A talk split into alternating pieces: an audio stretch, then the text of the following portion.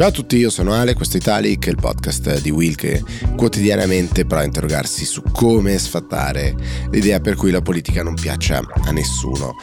Come sempre, come ci diciamo tutti i giorni, grandissima ricchezza in molti dei giornali che leggerete. Ci sono forse dei motivi per cui la politica non piace, se hanno ragione alcuni commentatori di oggi, come eh, Lina Palmierini sul Sole 24 Ore, ma dall'altra parte devo dire che c'è anche il ricordo, il reminder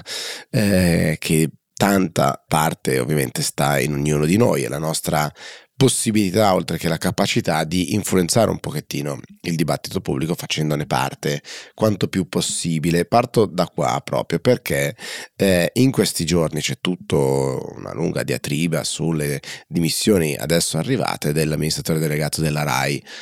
non entro nel merito delle decisioni, eh, sul fatto che non ci sarebbe stata nessuna pressione per lui o su di lui da parte della politica, una decisione spontanea. Lui dice è mancata l'unione di intenti eh, nel CDA che invece c'era sempre stata fino ad oggi, eh, no, ma si sarebbe liberato un posto da un'altra parte. Insomma, andiamo oltre, ma la cosa che credo davvero interessante è fare un confronto rispetto a quando Fedez si registrò mentre sbraitava, urlava contro un dirigente RAI eh, in occasione del concerto del primo maggio di qualche anno fa, lo ricorderete sicuramente, e lì improvvisamente scoprimmo tutti quanti che la RAI era oggetto delle mire, delle attenzioni della politica. Ci fu un picco di ricerche eh, su Google, RAI e politica, e poi ce ne siamo scordati. Oggi eh, Fedez non parla delle dimissioni del, della D della RAI, direi anche fortunatamente, quantomeno comprensibilmente, e allora questo tema non va oltre i giornali tradizionali e non diventa eh, nazional popolare o oggetto delle riflessioni, i commenti, le condivisioni di molti di noi. Dovrebbe sicuramente farci eh, riflettere non tanto sul nostro ruolo rispetto alla dimissione amministratore delegato della RAI, che immagino abbia un impatto forse limitato nell'immediato delle nostre vite quotidiane, ma sicuramente nel chi definisce l'agenda pubblica.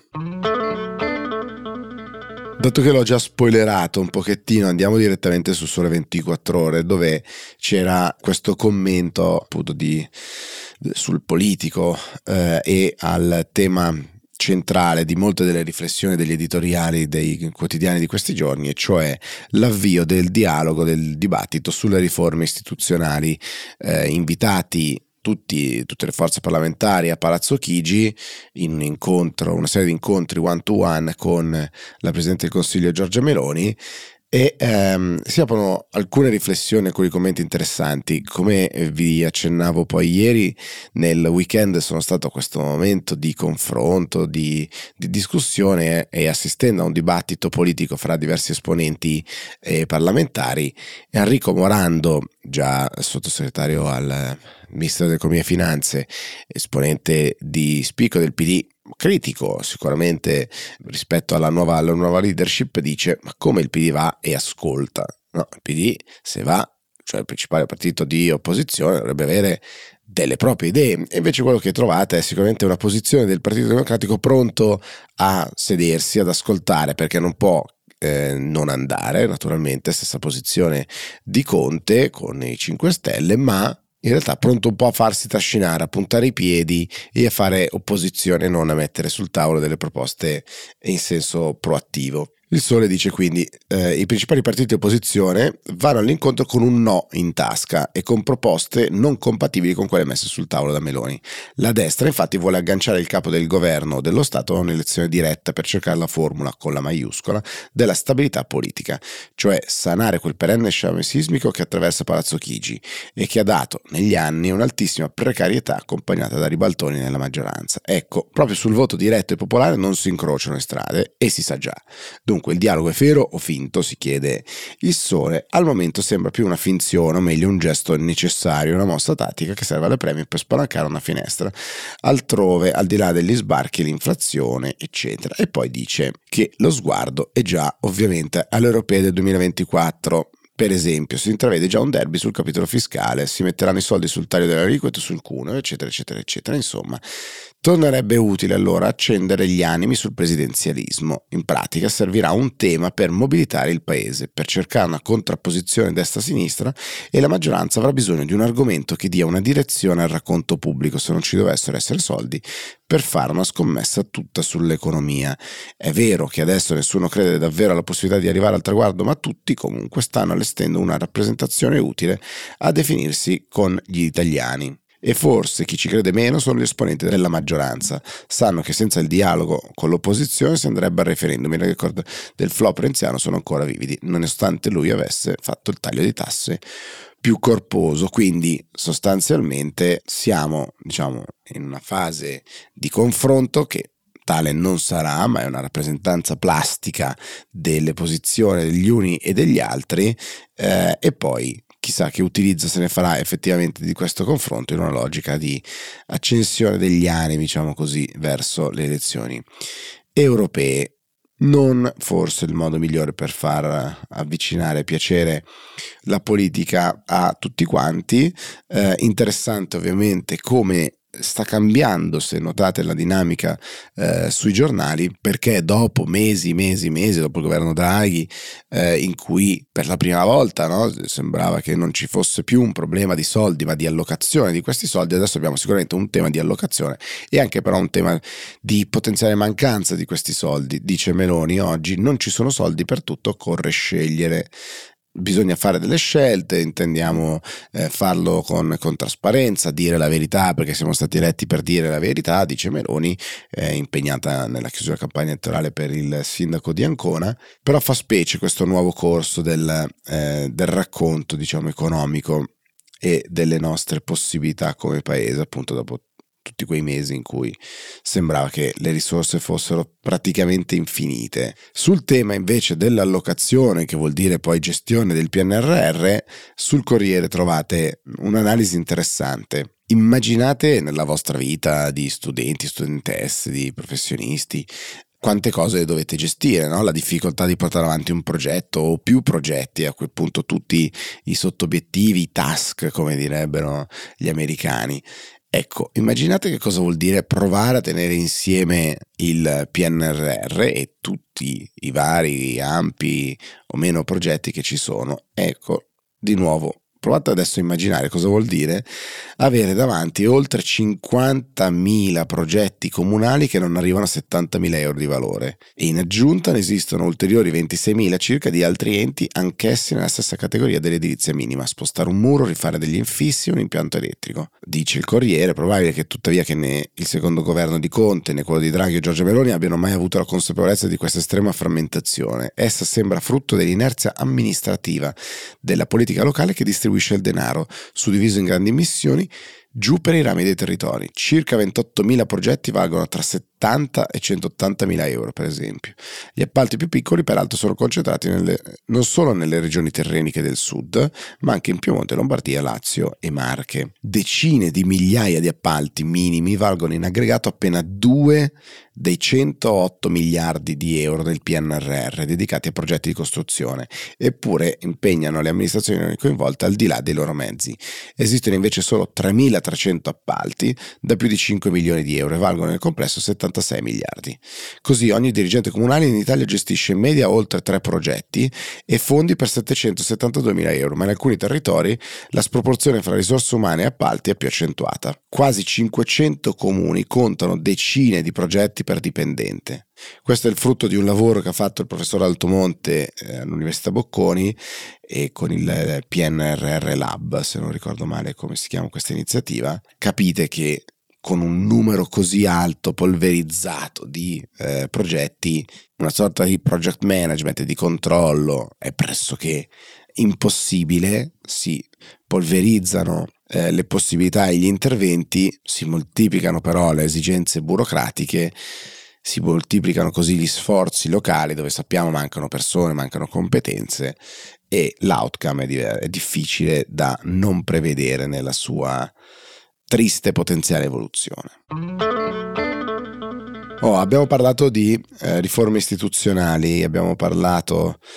di PNRR, ci sono tantissime cose che stanno succedendo, che non stanno succedendo in modo gattopardesco, eh, c'è un brevissimo pezzo sul foglio intitolato Il bla bla su clima e transizione, questo è un tema sul quale Will si sta impegnando ma può fare sicuramente meglio, partiamo noi stessi con un po' di autocritica, i, i ritardi nella scrittura del PNIEC, che sta per Piano Nazionale Integrato Energia e Clima, mostrano tutti i problemi della strategia UE. Si tratta, dice il foglio, del primo passo per l'adeguamento del piano risalente a dicembre 2019 ai nuovi obiettivi del pacchetto Fit for 55 che alza dal 40 al 55% il taglio delle emissioni previste entro il 2030. In teoria la bozza del nuovo PNIEC dovrebbe essere presentata a Bruxelles entro giugno con l'obiettivo di adottarne la versione finale a giugno 2024. In pratica, al netto di ulteriori ritardi, ci saranno voluti quasi 5 anni per concordare il contenuto di un documento PDF poco meno del tempo che ci separa dal 2030. È davvero credibile che il tempo concesso ai privati per mettere pale, pannelli, cappotti di edifici, reti e infrastrutture sia pressoché lo stesso che i governi hanno preteso per disegnare grafici e tabelle? C'è di più, la consultazione del MASE, che è uno strumento essenziale per acquisire informazioni e input che solo gli operatori possiedono, dura meno di tre settimane. Ci saranno sicuramente altre occasioni di coinvolgimento, ma la sproporzione tra i tempi della chiacchiera e quelli dell'ascolto di chi poi dovrà fare le cose dice moltissimo sul modo in cui questi ghost plan vengono redatti. Dice il foglio, poi c'è Matteo Renzi che lancia una raccolta firme per l'abolizione del CNEL e verrebbe dire che è un déjà vu, prove anche già a sedurre il professor Cottarelli che come sappiamo ha appena lasciato il PD e Renzi si eh, augura che possa candidarsi nella nostra lista, dice eh, Matteo Renzi, no, ma non è specificato se per nostra intende del terzo polo o solo di Italia Viva. Trovate magnifico, se vi piace questo tipo di letteratura, articolo sulla potenziale candidatura di Formigoni, che qualcuno di voi sicuramente ricorderà come governatore storico governatore, a lungo corso governatore di Regione Lombardia, che spera che tra buona condotta e sconto di pena riuscirà ad aver chiuso il suo debito con la giustizia in tempo per potersi ricandidare. Dice, ma vediamo, Giorgio Meloni si sta muovendo molto bene, eh, me lo chiedono in tantissimi, eh, che eh, anche qua la politica ha anticipato gli influencer, glielo chiedono in tantissimi e ci sta pensando a metà fra Berlusconi, dove appunto dice non posso dimenticare di aver servito 15 anni in Forza Italia, e Giorgia Meloni che gli sta piacendo tanto. Chissà se tutte queste pressioni richieste alla fine Formigoni cederà e eh, si candiderà alle europee. Intanto Regione Lombardia boccia la proposta di patrocinare il Milano Pride eh, e ovviamente ci sono un po' di polemiche anche su questo. Permettetemi di chiudere con due aspetti ai quali tengo particolarmente. Il primo è Roberto Red Sox, che eh, probabilmente ricorderete, ne abbiamo parlato settimana scorsa, la storia di questo tassista che ha deciso di pubblicare quotidianamente i suoi guadagni e anche lo spaccato di come guadagna tra cash e carte di credito in una lotta personale contro la categoria. Ebbene, la categoria gli ha tagliato le gomme 3 su 4 del suo taxi ha fatto il video di lui che scopre questa cosa, lui che va a fare la denuncia, eccetera. Il suo Twitter, devo dire, è abbastanza eh, combattivo al momento. Ci sono diversi tassisti che gli contestano le cifre, che non è vero, che guadagna troppo, che così fa credere che si guadagnino più di 10.000 euro al mese, eh, eccetera, eccetera, eccetera. E intanto gli hanno tagliato le gomme. È una categoria che non è nuova questo genere eh, di atti, che non è certo nuova a eh, intimidazioni di vario genere, ehm, non l'intera categoria, non tutti quanti, bisogna sempre fare distingo, ma insomma chi eh, si attiva in, in, molti casi in questo genere di azioni da parte dei tassisti non è la prima volta ecco, che lo fa. E Giulia Pastorella di Azione del Terzo Polo dice il fatto che la voce di nessun politico di livello nazionale si sia alzata in difesa di Roberto Red Sox, eh, il tassista che pubblica gli incassi su Twitter, ci ricorda quanto potente sia la lobby dei tassisti qui in Italia, anche se una vicenda individuale non va ignorata. Voglio esprimere solidarietà a Roberto e una ferma condanna verso quelle persone che, pur di non rinunciare ai propri privilegi, sono disposte ad agire con la violenza nei confronti di un collega. Ovviamente adesso mi inizieranno a seguire un sacco di tassisti e, e poi mi eh, diranno un sacco di cose brutte, ma eh, purtroppo diciamo ci sono parecchie mele marce che, che si attivano purtroppo eh, nella, nella, discussione. di temi a volte legittimi, almeno, almeno per me, meno comprensibili. L'ultimo tema è ehm, quello più interessante, se volete, ho fatto una scelta controtendenza, perché c'è Maurizio Crippa eh, oggi sul foglio con un eh, pezzo che si chiama Nessun letto è gratis. E è parallelo e contrario all'intervento eh, che invece fa il sole sullo stesso tema, e cioè la protesta della ragazza, la studentessa del Politecnico di Milano che ha piantato una tenda davanti all'università dicendo questa cosa è insostenibile, non è la mia storia, la storia di tanti studenti qua a Milano, la situazione qui è impraticabile, sono andato a visitare un numero indeterminato di case per tutte che devono per una singola di 700 euro in su senza le spese. Dice Crippa, L'informazione lacrimevole, ma un pochino fuorviante, ha steso il tappeto rosso lo scorso weekend altre tende si sono affiancate fino a sette in una improvvisata Occupy Poli. Sin dal primo giorno questa tenda ha voluto rappresentare non un singolo ma tantissime persone in difficoltà. Il gran fritto di indignazione suscitato dall'accampamento si innesta su un mood farlocco, sempre dice Crippa, quello di Milano città che respinge su un tema invece concreto che sta forse arrivando a un punto di svolta, quello delle politiche residenziali a Milano. Dice Crippa, Milano è costosa, sì, anche troppo, ma perché è attrattiva e non respingente e soprattutto non esiste obbligo né tantomeno diritto di abitare in città. A Pioltello, per stare nella metropoli est, o Gessate, dove pure la giovane fuorisede aveva vissuto, si possono trovare alloggi per molto meno di 700 euro. Dice sempre Cripa, la studentessa di Alzano Lombardo lamenta che ci metterebbe coi mezzi circa due ore, tralasciando che Google Maps dice un'ora e 35, insomma adesso mi sembra di entrare un po' troppo nel dettaglio.